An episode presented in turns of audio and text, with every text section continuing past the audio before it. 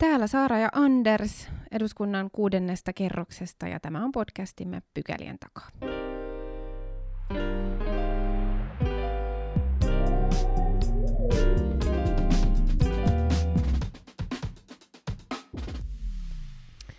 Mennään ensimmäiseen pykälään ja ruvetaan valmistautumaan tulevaan hallituksen puoliväliriiheen. Ollaan saatu tänään vieraaksemme podcastissamme aikaisemminkin vierailut Vesa Vihriälä, työelämäprofessori. Oikein lämpimästi tervetuloa. Kiitos, mukava olla täällä taas. Oikein mukavaa, kun tulit.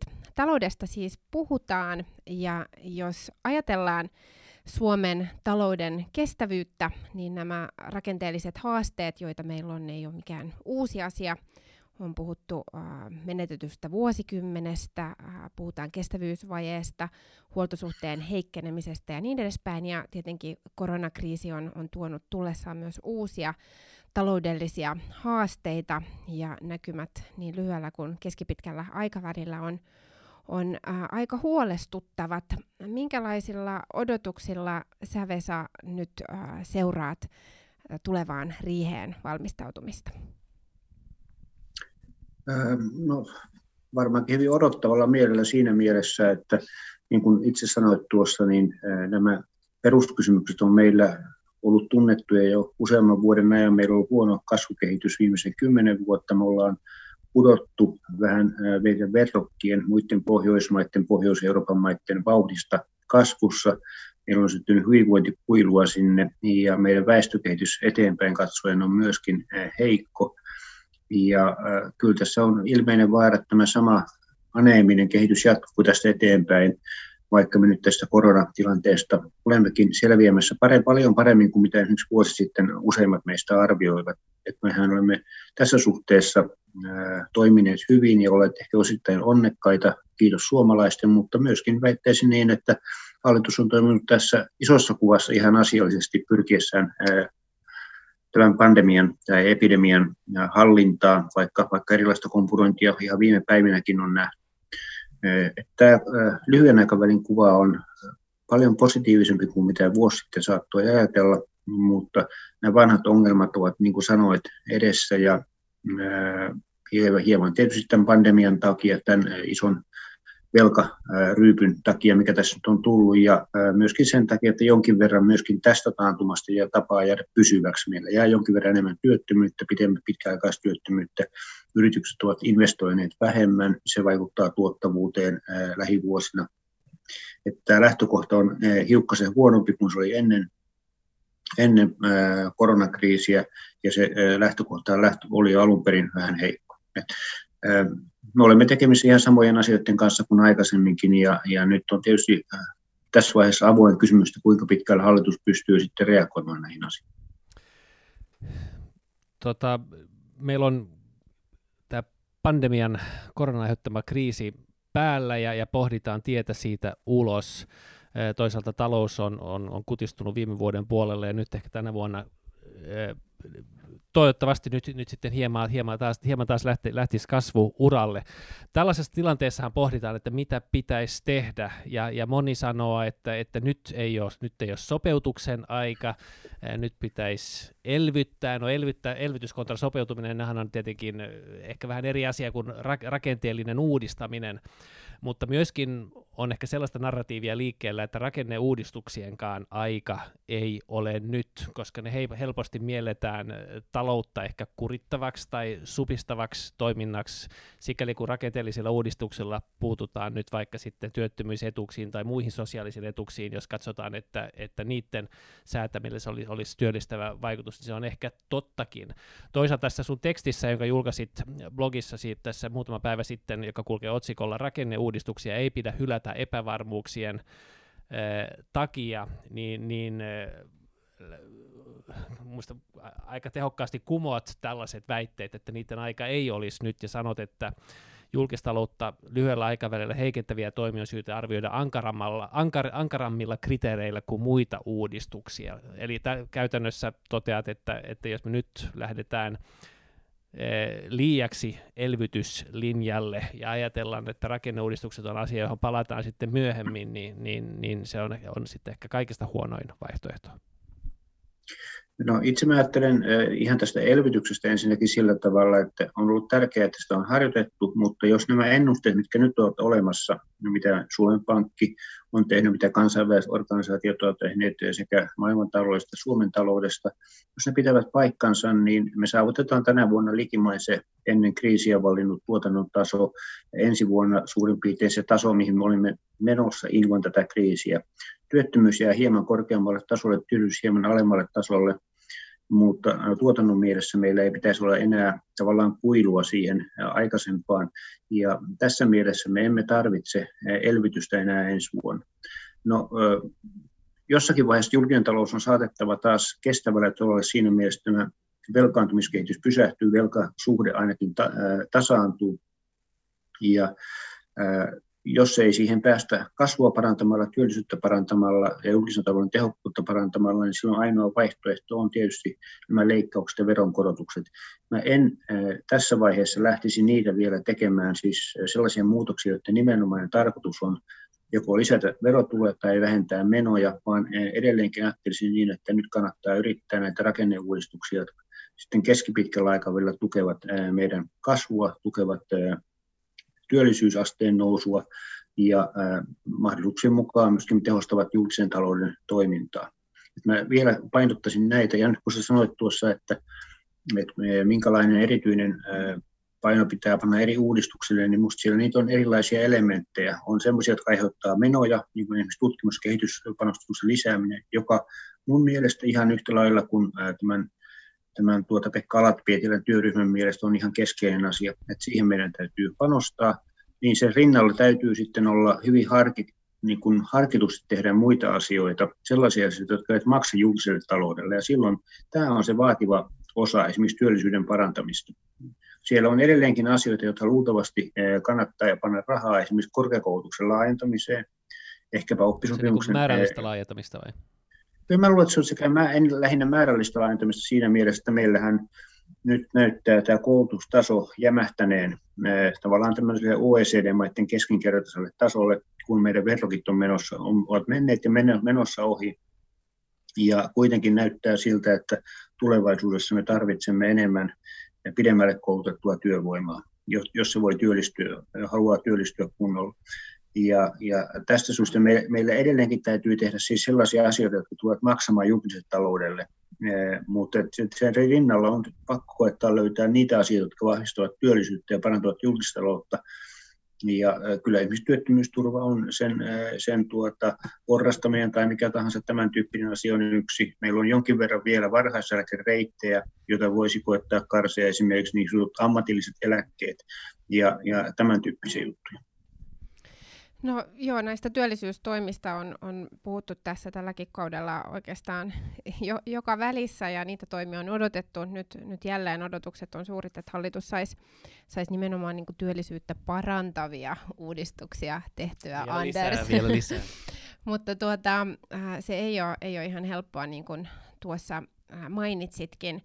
Me puhuttiin meidän edellisessä podcastissa tästä teknologiateollisuuden tekemästä ratkaisusta, joka, joka muuttaa vähän äh, ehkä dynamiikkaa tuolla työmarkkinoiden puolella. Arvioiko sä, Vesa, että, että tällä on jotain merkitystä siihen, että minkälaisista asetelmista äh, tuonne puoliväliriiheen suunnataan työllisyystoimia tekemään?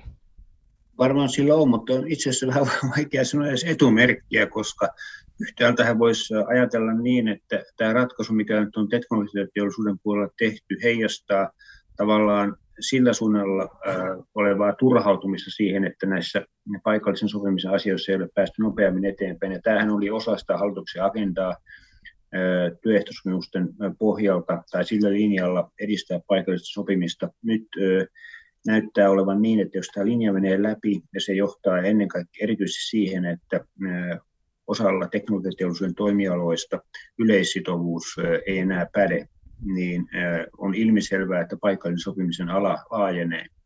Ja tämä on mun mielestä sinänsä hyvä asia, mutta se tavallaan tekee sitten tarpeettomaksi jossakin mielessä niitä uudistuksia, mitä hallitus on pyrkinyt saamaan aikaan yhdessä työmarkkinajärjestöjen kanssa. Toisaalta tässä on tietysti se riski, että jos tämä etenee jotenkin hallitsemattomasti, niin se koordinaatio, mitä me myöskin tarvitsemme palkanmuodostuksessa tavallaan tämän koko talouden kansainvälisen kilpailukyvyn varmistamiseksi, niin se saattaa vaarantua. Ja tässä mielessä me tarvittaisiin, kyllä yhteisymmärrystä työmarkkinajärjestöjen kesken. Ja nyt tämä teknologiateollisuuden liike ei tietysti tätä suoraan edesauta, mutta että mä en tiedä oikeastaan, mihin suuntaan tämä vaikuttaa, mutta on jokseenkin varmasti jollakin tavalla se vaikuttaa tähän asetelmaan metsäteollisuushan teki, ei ihan nyt vastaavan liike, mutta, liikkeen, mutta vähän niin kuin sen, sen suuntaisen. Siis onko sen, vähän järeämmän. Niin, no ehkä vähän järeämmänkin. Joo, teknologiateollisuuden niin kuin lopputuloksesta ehkä ei vielä, vielä ihan, ole, ihan ole varmuutta, mutta, mutta tota, niin, onko se niin, että, että joku paikallisempi sopiminen että se tulee joko, joko hallitusti näiden neuvottelujen kautta tai sitten se tulee niin kuin hallitse, hallitsemattomasti sen kautta, että, että nämä liitot huomaa, että, että nehän, voi, nehän voi lähteä täältä näistä, näistä kuvioista ihan niin kuin itsekin, itsekin pois, josta ei muuten, muuten lähde, lähde niin kuin... No, näin mä ajattelen myöskin, että, että, että se on nyt menossa itse tällä hetkellä sitä kautta, että työnantajat teknologiateollisuuden puolella ikään kuin pakottavat työntekijäjärjestöjä reagoimaan tai hyväksymään sitten toteutuvan. Ja tosiaan en osaa sanoa, miten, miten tämä nyt mahtaa, mahtaa mennä. Haasteita ei tosiaan hallitukselta puutu nyt, kun puoliväliriiheen valmistautuvat ja näiden talouden haasteiden osalta, niin tämä aikataulutus on, on niin kuin yksi hankaluus, mikä, mikä ehkä on, on tuttua tuosta koronakeskustelustakin, että miten oikea-aikaisesti tehdä oikeita toimia, jotta saadaan, saadaan suuntaa käännettyä siihen, siihen suuntaan, mitä halutaan. Ja kirjoitat siitä, että kun äh, yksi keskeinen tehtävä olisi lisätä kasvua, ja, ja se edistää niin kuin tietyn tyyppisiä toimia, mutta sitten samaan aikaan toinen tehtävä olisi ähm, tasapainottaa sitä velkasuhdetta, ja, ja se edellyttää sitten taas niin kuin toisenlaisia toimia. Niin ähm, mikä on se ähm, yhdistävä avain, jolla, jolla me pystytään niin kuin näitä molempia tavoitteita edistämään ja, ja, ja nimenomaan näitä rakenteellisia uudistuksia se edellyttää? No, tota, tämä oikeastaan on se, mitä mä yritin sillä sanoa, että ää, kun me teemme sellaisia asioita, jotka parantavat kasvua, niin ne edellyttävät kyllä julkisten menojen lisäämistä. Tässä tulee se dilemma. Ja nämä nimenomaan nämä menojen lisäämiset mun nähdäkseni liittyy ennen kaikkea tutkimus- ja kehityspanostuksiin, osittain koulutuspanostuksiin ja joltain osin myöskin työvoimapolitiikkaan laajemmin. Ja esimerkiksi maahanmuuton, työperäisen maahanmuuton edistämiseen, siihenkin jonkin verran tarvitaan rahaa, ei hirveän paljon, mutta jonkin verran rahaa sen edistämiseen. Niin samanaikaisesti pitäisi pystyä tekemään sitten sellaisia asioita, jotka varmistavat sen, että kun näitä rahaa vieviä asioita tehdään, ne luovat edellytyksiä paremmalle kasvulle, niin muut asiat eivät tule esteeksi, että meillä voi syntyä investointeja, jotka laajentavat tuotantoa, laajentavat työllisyyttä ja tuovat lisää verotuloja. Ja siinä mielessä mä itse näen niin, että nämä työvoiman tarjontaa lisäävät toimet, olkoon se sitten kotimaista toimintaa, joka liittyy esimerkiksi juuri työttömyysturvaan ja näihin kysymyksiin, tai työvoimapolitiikkaan, tai sitten tämän työperäisen maahanmuuton edistämiseen, ne ovat välttämättömiä edellytyksiä sille, että se rahan käyttö, jota me sitten täällä tutkimuksen puolella, koulutuksen puolella pyrimme panemaan, tai tuntuu, että on välttämätöntä laittaa lisää, niin että se todellakin tulee hyötykäyttöön, että se ei ole pelkästään rahan menoa, vaan se hetken päästä johtaa parempaan, parempaan kasvuun. Ja että tämä on se yksi puoli, että rahaa menevien asioiden rinnalla täytyy olla muita asioita, jotka varmistavat rahan, rahan käytön hyödyllisyyden. Ja toinen asia, kun rahaa käytetään, niin se täytyy hyvin tarkasti priorisoida sellaisiin asioihin, joista, joilla on tavallaan suuri todennäköisyys menestyä tai olla, vaikuttaa siihen kasvuun. Ja, ja, ja tämä on tietysti hankalaa, mutta minusta se on jollakin tavalla välttämätöntä. Mm. Niin, ja tiettyä riskinottoa ei voi, ei voi tässä päätöksenteko työssä kauheasti välttääkään, että päätöksiä vaan, vaan pitää tehdä parhaan käytettävissä olevan tiedon pohjalta. Tuosta, mitä mainitsit näitä, näitä niin kuin kasvun edellytyksiä tukevista päätöksistä esimerkiksi sinne T&K-toiminnan tukemiseen, niin miten paljon hallitus äh, sun nähdäksesi voi nojata äh, tässä nyt ainoastaan tähän EUn suunnalta tulevan elvytysmiljardien jakamiseen? No jossain määrin vuosien 2022-2023 osalta, mutta se peruskysymys on, että meidän täytyy pystyä panostamaan tänne niin pitkäjänteisesti, että se todella vaikuttaa jotakin, koska esimerkiksi tutkimus, kaikki tutkimus- ja kehitystoiminta on sellaista, niin hyödyt tulevat vasta vuosien mittaan. Ja ää, täytyy olla uskottava näkymä siitä, että tätä julkista tukea on usealle vuodelle tulossa, jotta yksityinen sektori voi sitten vastaavasti panostaa itse siinä rinnalla tietäen, että julkinen raha ei myöskään katoa kahden vuoden päästä. Ja tähän liittyy ajatus siitä, että meillä pitäisi olla tällainen parlamentaarinen, myöskin nykyisen opposition kattava yhteisymmärrys siitä, että julkisia rahoja, julkista rahaa pannaan selvästi enemmän tutkimuskehittämistoimintaan, joka tarkoittaa silloin sitä, että mikä tahansa hallitus meillä onkaan seuraavien vaalien jälkeen, niin se on yhtä sitoutunut kuin nykyinen hallitus tähän laajennukseen. Ja tämä on minusta semmoinen kiinnostava kysymys, että pystytäänkö tästä asiasta nyt sopimaan parlamentaarisesti. Niin siis, jos kysyy poliitikolta, että, että miten saadaan talous, talo, talous tasapainoon ja, ja sitten ja poliitikolle tarjotaan vastaus, että panostetaan T&K-toimintaan, niin, niin sehän kuulostaa niin kuin äärimmäisen mukavalta ja helpolta ja sellaisia, sellaisia palloja otetaan mielellään vastaan, mutta, mutta miten sen sitten tekee fiksusti? Jokaisella hallituksella on ollut omia niin kuin lempilapsiaan ja linjauksia. Viime kaudella oli nämä kärkihankkeet, nyt on nämä tulevaisuusinvestoinnit.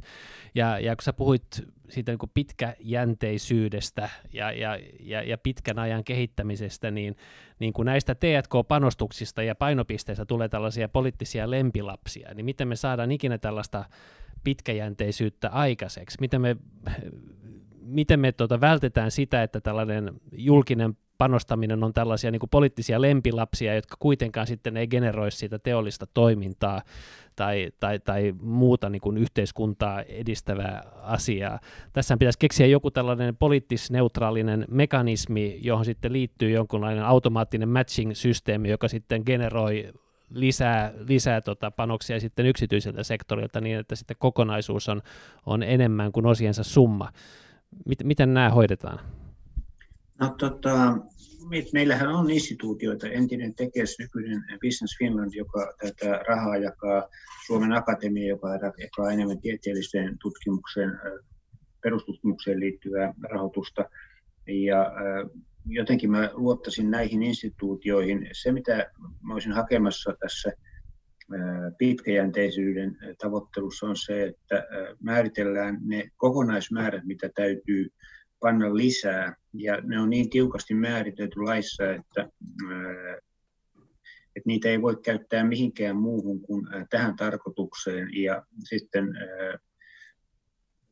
tavallaan se delegoidaan näille, näille, näille viranomaisille määrittää tarkemmin, mitä ne kohteet on, ja että jos siitä pystytään sopimaan parlamentaarisesti ennen vaaleja, niin mä itse asiassa ajattelisin niin, että silloin sitä katoaa se poliittinen lataus vaalien jälkeen, koska jos asiat on jo sovittu, että tämä on se linja, että esimerkiksi Business Finlandilla on X 100 miljoonaa enemmän rahaa käytettävissä viiden vuoden päästä, ja se on sen oman harkinnan varassa, mihinkä se käyttää jotenkin yleisten ohjeiden rajoittamana, niin mikä on sitten se seuraavan hallituksen ikään kuin poliittinen etu siitä, että se yrittää vääntää sitä johonkin suuntaan. Totta kai aina sellainen voi olla, mutta sitten voi olla myöskin niin, että siinä tilanteessa nousee aikamoinen elämä siitä, että hei, me olemme todenneet, että tämä on se, olemme sopineet yhteisesti, tämä on se linja, mitä me haluamme viedä eteenpäin, ja nyt te voitte poiketa siitä. Joo, mä kannatan tämän tyyppistä ajattelua, ja ja iloitsen aina sellaisista esityksistä, jotka ensinnäkin lisää hallitus- ja oppositiorajat ylittävää yhteistä tekemistä, mutta myös tämmöistä päätöksentekoa, joka, joka katsoo vähän pidemmälle kuin ensinnäkin seuraavan vuoden budjetti, mutta, mutta myös sit niinku vaalien jälkeiseen aikaan, ja etenkin kun tämä meidän talouden näkymä on tällainen kuin se, se nyt tällä hetkellä on, niin, niin olisi kyllä todella tärkeää, että pystyttäisiin muodostamaan ää, myöskin yli puoluerajat yhteisiä totuuksia siitä meidän talouden tilanteesta, koska tämä on jälleen yksi esimerkki aiheesta, jossa, jossa välillä tuntuu, että, että puhutaan vähän jopa niin kuin eri, ei nyt eri faktoilla, mutta, mutta hyvin jyrkästi eri näkökulmilla, vaikka, vaikka luvut olisikin jaettuja. Tuossa äh, kirjoituksessasi äh, ja tässä äh, keskustelussakin sivusit sitä, että äh, näitä sopeutustoimia on, on sitten jossakin välissä edessä, äh, mutta mut ei ehkä juuri nyt, ja, ja riippuen vähän siitä, että miten tuo kasvu saadaan tuosta eteenpäin. Ähm, osaatko heittää sellaista niin kuin worst case scenario eh, esitystä, että jos hallitus ei nyt tässäkään puoliväliriihessä saa ää, riittäviä päätöksiä, niin, niin millä aikavälillä ja, ja miten hurjaa menoa meillä sitten olisi edessä? No ehkä se lähtökohta on se eh, VMn arvio siitä, että velkasuhteen vakauttamiseen tarvitaan noin 5 miljardin eh, parannus julkisen talouden tasapainoon tällä alkaneella vuosikymmenellä. Mä luulen, että se on hiukkasen liian paljon, että ihan niin paljon siihen ei tarvita, hieman pienelläkin pärjätään, mutta en nyt rohkene mitään lukua heittää tähän. VM varmaan tarkistaa näitä arvioita nyt, kun mennään kehysriiheen ja laatii uusia arvioita. Että siitä tulee joku miljardiluokka sopeutustarvetta, ja jos nyt sitten osoittautuu niin, että tässä kehysriihessä ei pystytä tekemään sellaisia ratkaisuja, tavallaan asiantuntijamielipiteen mukaan, VM-laskelmien mukaan ja sitten, sitten tuota, ilmeisesti käytyn julkisen keskustelun valossa osoittautuu selvästi vajaiksi, että ne eivät tuota sitä suurin piirtein, sanotaan vajaa 5 miljardia tai mikä se luku niistä onkaan, parannusta julkisen talouden jollakin tavalla uskottavasti. Niin kuin yritin siinä kirjoituksessa todeta, että tämä on hirveän epävarmaa touhua, mutta kyllä nyt joitakin arvioita voi tehdä. Niin jos ei se sellaista tuota, niin siinä, sitten mun mielestä kyllä se rehellinen tapa toimia on, että hallitus ilmoittaa, että näihin sopeutustoimiin ryhdytään asteittain, mutta äh, todennäköisesti 22 on vielä liian aikainen vaihe. Silloinhan, niin kuin todettiin tuossa alussa, me luultavasti olemme suurin piirtein saavuttaneet sen potentiaalisen tuotannon tason. Me ja työttömyys on luultavasti vielä pikkasen sen yläpuolella, mikä, mikä tota, normaalioloisissa olisi, niin mä luulen, että se ei ole vielä se ajankohta, mutta 23 ilman muuta sitten jo olisi se aika, jolloin pitäisi alkaa sopeutuksen ja siitä sitten jatkaa eteenpäin. Se ei varmaan ole kauhean ihan, ihanteellinen millekään hallitukselle, kun, kun se on vaalivuosi ja pitäisi edellisenä vuonna niin päättää. Se, joo. niin, onko tässä nyt siis sellainen vaara, että hallituskin laskee vähän sen varaan, että äm, nämä aikataulut nyt vaan sattuu menemään niin, että ne ikävät, vaikeat päätökset äh, jäisi sitten seuraavalle hallitukselle? No teillähän on siinä sekä hallituspuolueen että oppositioedustajat, tehän voitte keskustella näistä hallituksen aivoituksista siellä no, paremmin. Kuin, Saara Sofia, millä yrittää rakentaa tällaisia narratiiveja. Milloin tota, kuntavaalitkin oli ajoitettu just ennen, ennen puoliväliriittä, jotta saataisiin niin kuin, sopivilla systeemeillä Joo, Mutta näinhän tämä, nyt, näinhän tämä nyt menee, että, että jos näitä vuosia tässä nyt pistää peräkkäin, niin eduskunta niin, no itse asiassa, itse asiassa ei mene. Mä ajattelisin niin, että se, jos ei synny ratkaisu, joka tuottuu uskottavasti näitä, näitä parannusta julkiseen talouteen, niin silloin mun mielestä näitä sopetuksia pitäisi aloittaa vuonna 2023, mikä tarkoittaa, että niistä pitäisi päättää vuonna 2022, eikö vaan? Vuoden 2023 budjetissa, jolloin se olisi sitten vaalikeskustelun aihe varmaan. Mutta jotenkin 2023 siis sehän tuntuu aika kaukaiselta, jos ajattelee, että mikä tämän kriisin aiheutti. Siis tällainen pandemia, joka tuli ja joka toivottavasti, joka sinänsä niin kuin aiheutti toimia, jotka pakotti monet maat tavallaan ajamaan taloutensa niin kuin säästöliekille, niin niin, niin eikö tämän sairauden poistuminen, rokotukset, eikö ne vääjäämättä poista myöskin syytä tällä, tällä niin kuin keinotekoiselle jarruttamiselle ja, ja pitäisi niin kuin parhaimmassa mahdollisessa tilanteessa aiheuttaa niin kuin iloisen rekyylin, joka, joka palauttaa tilanteen aika nopeasti ennalleen? Mä luulen itse asiassa, että se on sisällä näissä, tällainen rekyyli sisällä näissä useimmissa ennusteissa. Että ajatellaan niin, että kun meillä Suomessakin säästämisaste on noussut tämän kriisin aikana, ne kotitaloudet, jotka eivät ole kohdanneet työttömyyttä, lomautuksia ja rahankäytön mahdollisuudet ovat vähäisiä matkustamiseen. Ja Veneitä on ostettu kuulemma ennätysmäärä aivan oikein, ja asuntojakin on remontoitu paljon, mutta siitä huolimatta on säästetty aikaisempaa enemmän, niin kyllä näistä rahasta ainakin osa tullaan käyttämään verrattain nopeasti, näin kuvittelisin, että tämä on tässä tulossa. Että tässä mielessä mä kyllä luotan siihen, että ellei tämä pandemia saa taas uutta ikävää käännettä niin, että tulee sellaisia virusmutaatioita, joihin rokotteet eivät pure tai ei pystytä nopeasti kehittämään niihin tepsiviä rokotteita, niin kyllä mä uskon, että tämä kasvu nopeutuu varsin hyvin. Ja, ja Suomihan, kun se selvisi lähtökohtaisesti verrattaa hyvin, niin selviää tästä koronataantumasta kyllä kansainvälisessä vertailussa mielestä varsin hyvin. Hmm. Samaan aikaan kuitenkin pitäen mielessä sen, että, että eihän nämä meidän haasteet ole lähtöisin tästä, tästä koronakriisistä, vaan, vaan se on tuonut lisä, lisämausteita niihin, niihin tota, rakenteellisiin haasteisiin, mitä meillä jo aikaisemminkin on ollut. Ja vaikka tästä nyt alkaisikin tällainen äh, iloinen 20-luku, jolloin, jolloin ihmiset laittaa taloutta ihan eri tavalla liikkeelle kaikkien rajoitusten ja, ja sulkujen jälkeen, niin, niin sekään ei tietenkään ratkaise niitä rakenteellisia haasteita, jotka meillä on. Se on totta. Ihan sellainen havainto toki vielä tähän leikkauskeskusteluun, että vaikka ajattelen niin, että meillä ei ole nyt tarvetta välittömästi mihinkään leikkauksiin, niin se tietysti olisi tärkeää, että me pystyisimme palaamaan kehykseen tämän vuoden 20, 2022 lähtien ihan siitä syystä, että silloin hyvin vahva perinne Suomessa, että se on pitänyt julkista taloutta jollakin tavalla uskottavalla pohjalla, että hallitus pitäytyy kehyksissä. Jos tämä talouden tilanne kehittyy niin hyvin kuin se nyt tällä hetkellä näyttäisi kehittyä, niin tällainen, mä oletan, että se edettää lievää kiristämistä ensi vuonna. Tämä kehykseen palaaminen, ehkä 2023 myöskin, niin se ei ole istu kovin huonosti tähän. Ja silloin ei ole kysymys mistään isosta, isosta asiasta mun ymmärtääkseni. En tunne lukuja tarkkaan, mutta epäilen, että jonkin verran klappia siellä on.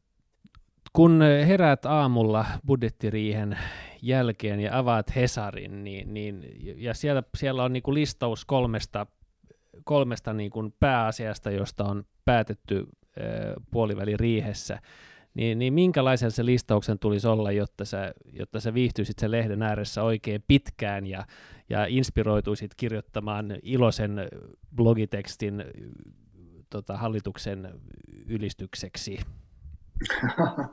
Totta.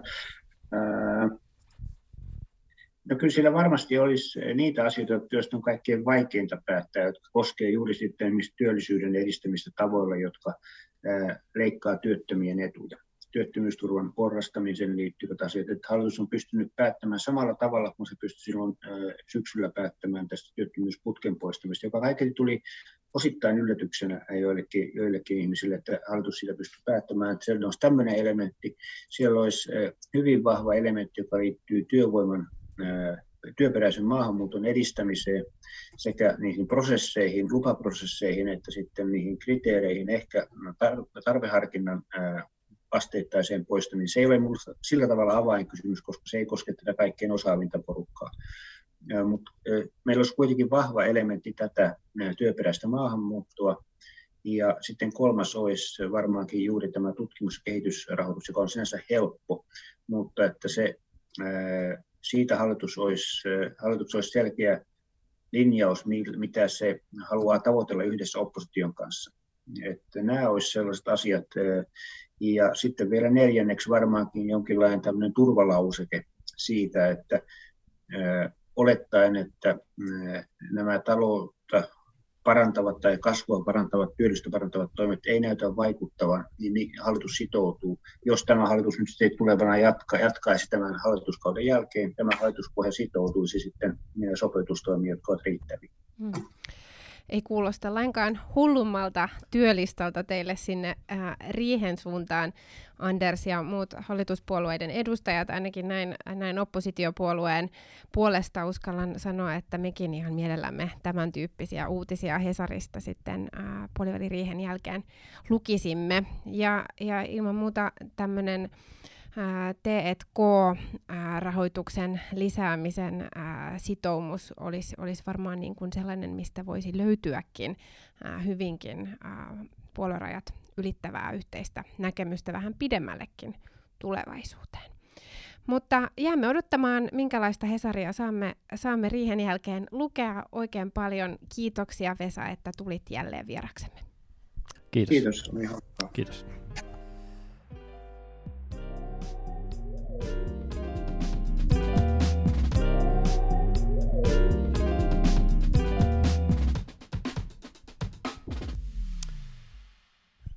No niin, mennään toiseen pykälään kyselytunnilla.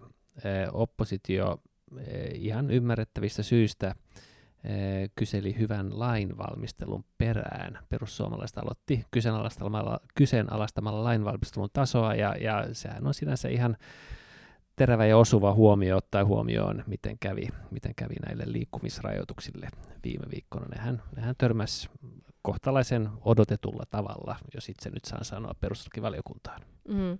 Joo, pitää kyllä paikkaansa, että, että tätä hallituksen esitystä liikkumisen rajoittamiseksi kritisoitiin myös hallituksen sisältä varsin ää, tehokkaasti, mutta, mutta niin vaan sellainen esitys tuli ja, ja varsin poikkeuksellisella tavalla se tyrmättiin ää, ää, värikkäin sanakäänteen perustuslakivaliokunnassa ja, ja osui sillä tavalla hallitusta vähän, vähän omaan nilkkaan. Tämä ei toki ollut ää, ensimmäinen kerta, kun keskustelua nousee hallituksen lainvalmistelun tasosta. Ja sinälläänkin äh, mun mielestä tämä kysymys oli ihan, ihan aiheellinen perussuomalaisilta, äh, jos vielä otetaan huomioon, että äh, nykyinen pääministeri viime kaudella oppositiossa ollessaan niin kantoi suurta huolta silloisen hallituksen lainvalmistelun tasosta. Ja, ja ähm, nyt on, on kuitenkin vähän eri mittaluokan äh, kompuroinnista ollut kysymys.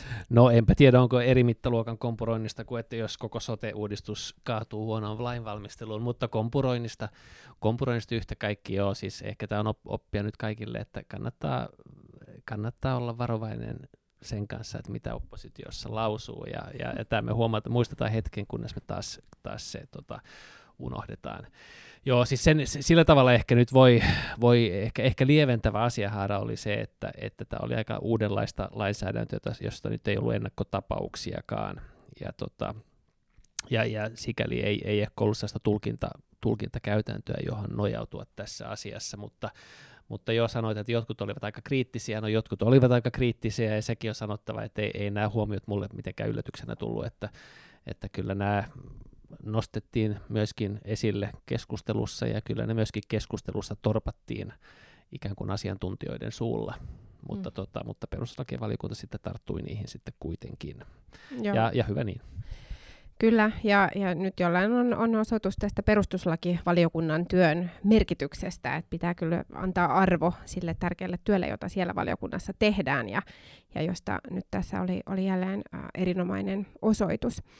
Ähm, mun mielestä olisi tosi hyvä, että käytäisiin kunnollista keskustelua tästä lainvalmistelun tasosta ja, ja myös näit, näi, näistä niin kuin avoimuuteen liittyvistä haasteista, joita hallituksella on ollut. Tämä, tämä on ehdottomasti Sä luot yksi... narratiivia avoimuutta ei olisi. Kun tarpeeksi usein toistat tämän, niin sitten ihmiset rupeaa ehkä uskomaan Ihan siihen. vilpittömästi olen, olen siitä kyllä huolissani, enkä, enkä ole tämän huolen kanssa ihan, ihan yksin.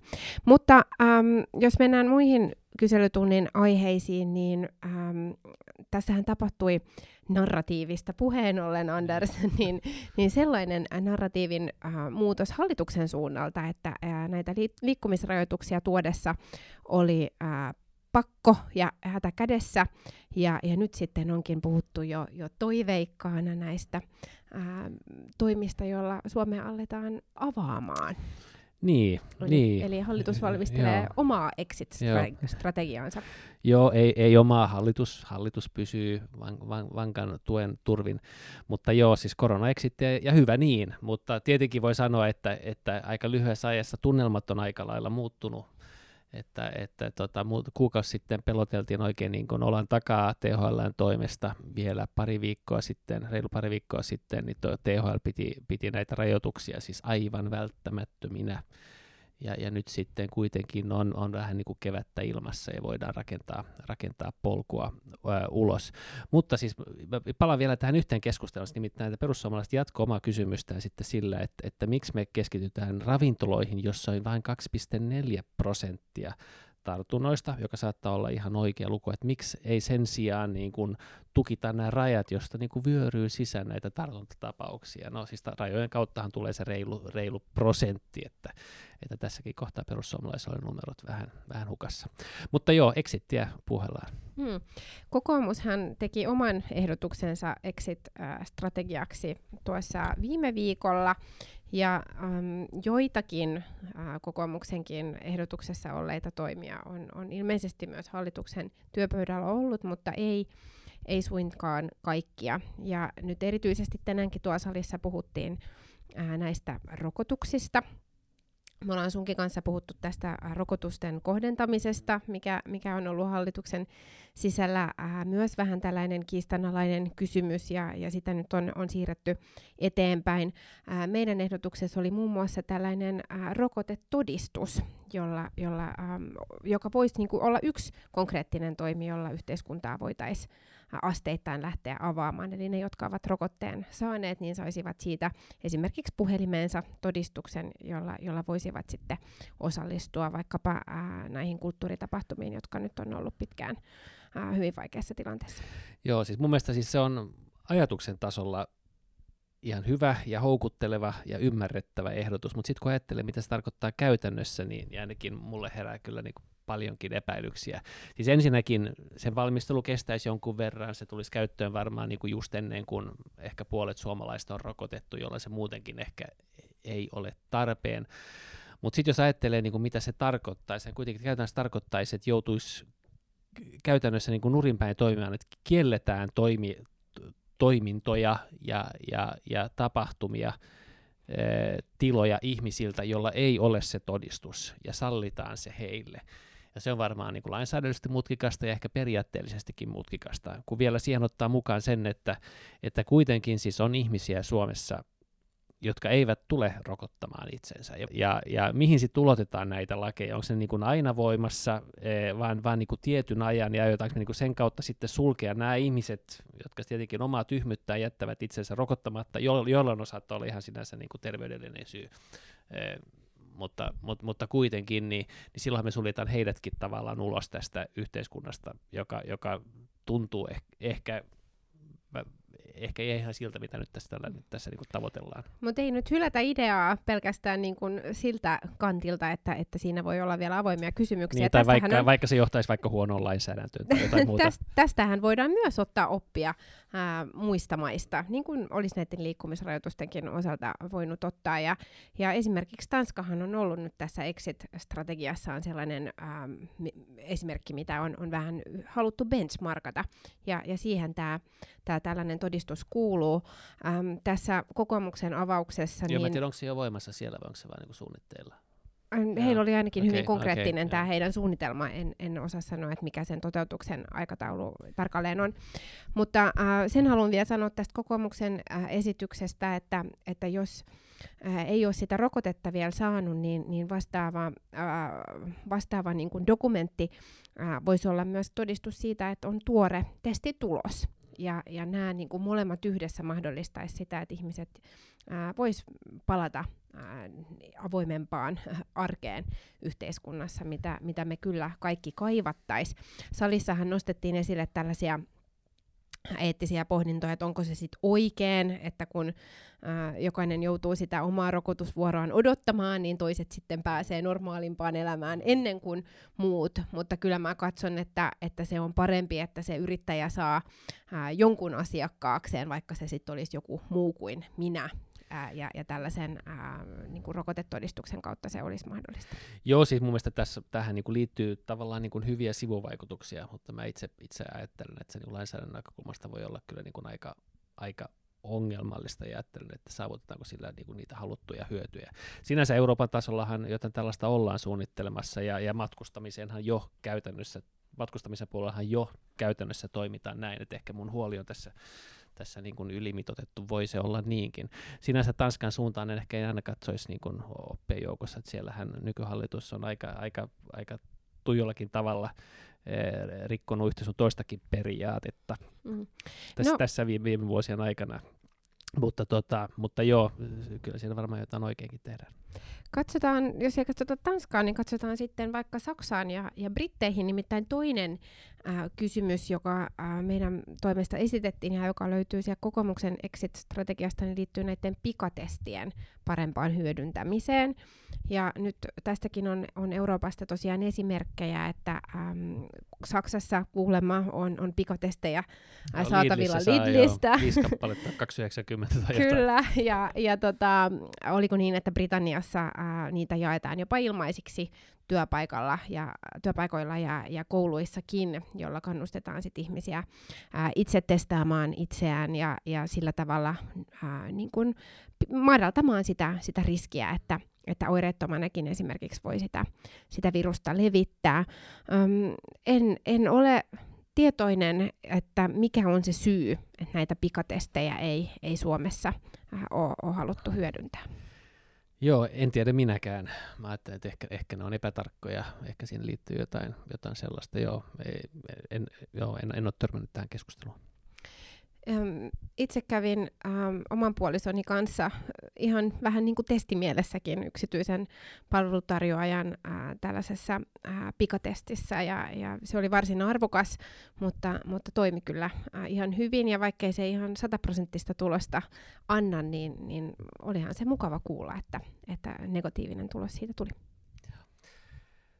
Tähän äh existrategiaan liittyy, liittyy sitten tota, liittyy tietenkin niin kulttuuriala ja ravintolatoiminta ja kaikki tällainen, joka on kärsinyt erityisen paljon. Ja, ja teidän edustaja Timo Heinonen, sanoiko tämä niin Suome, Suomen historian niin kuin,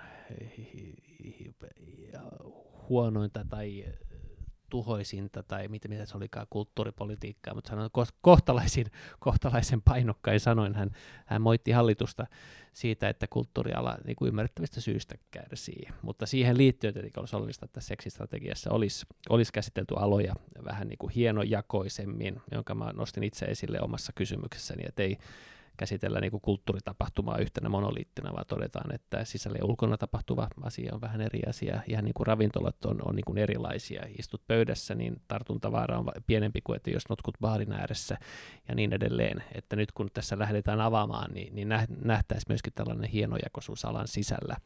Ja, ja, ja sen kautta voitaisiin antaa apua vähän, vähän aikaisemmassa vaiheessa niille, niille sektoreille, joissa tartuntaväärät on, on, on, on tai tartuntariskit on hyvin pieniä. Mm.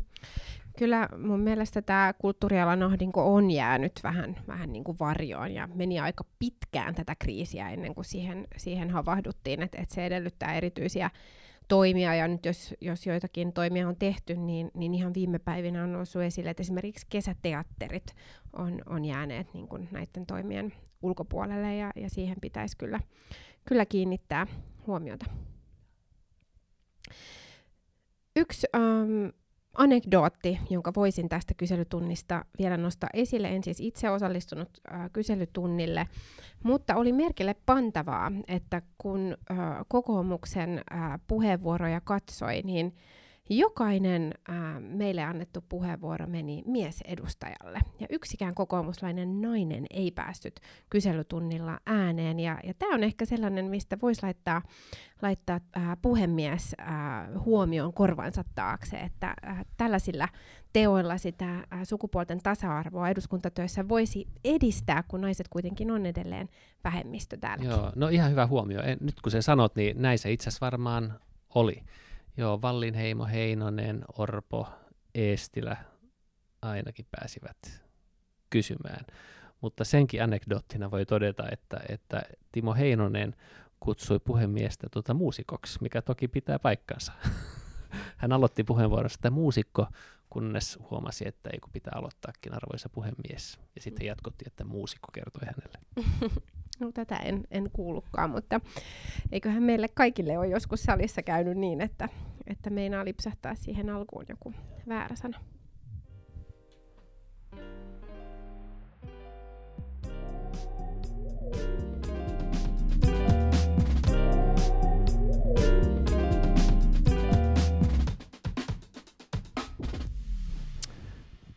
No, vi går till eh, paragraf 3.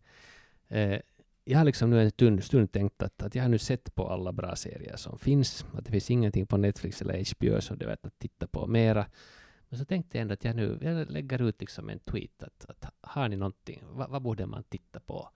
Och i vanliga fall så får man liksom en eller två kommentarer på vad som helst, men alltså det kommer, jag tror det kommer vara hundra svar. Alltså, alltså det här med att rekommendera saker på Netflix eller HBO, alltså det får verkligen igång människor. Okej, har du redan tittat? No, jo, alltså vi har faktiskt tittat på en som, som, hette, som hette det där, eh, ja vad sjutton hette den, alltså den handlar om, jo, When They See Us, mm. som handlar om, om Central Park 5, fem unga män som, som, eh, som som då oskyldigt blir dömda för, för, för en våldtäkt i New York 1989 i Central Park. Alltså fyra liksom, unga pojkar, ja, 14 till 16 års åldern, som, som blir dömda, dömda till fängelse, 6 till 14 år eller något sånt här. Okay. Och så har man gjort en fi film om det här, alltså, eller en serie om det här i fyra delar. Så det var nog det första vi tittade på, men vi hade okay. en sån jättelik Och det var lista. bra? Alltså den var, ja, den var jättebra. Okay. Alltså den var ganska gripande faktiskt, hela familjen tittade på den och våra barn mm. var liksom, de var helt eldorag och de tyckte det var så fruktansvärt. Och det var ju liksom en, en tragedi. Okay. Och, och, och en sån koppling finns det till nutiden, alltså i den här att, att det där att Donald Trump tog ut en annons i New York Times då 1989 eller 90 när, det här, då, när, när den, här, den här rättegången sen gick och, och det där, där han krävde dödsstraff av de här fem typerna som då var oskyldigt dömda. Oj. Ja. Så att jo, han visar gott omdöme då också. Okay. Men skulle du ha haft något tips som du inte då ah, nej, gav det var, åt mig? Det var, det var en bra tips att, att veta, ja. För att jag har ingen series just nu. Men jag har, um, um, jag har en cykel nu hemma hos oss. Ja, ja, en sån här. En sån här Spinningcykel. Ja. Okej, okay, Men det är ju jättetråkigt.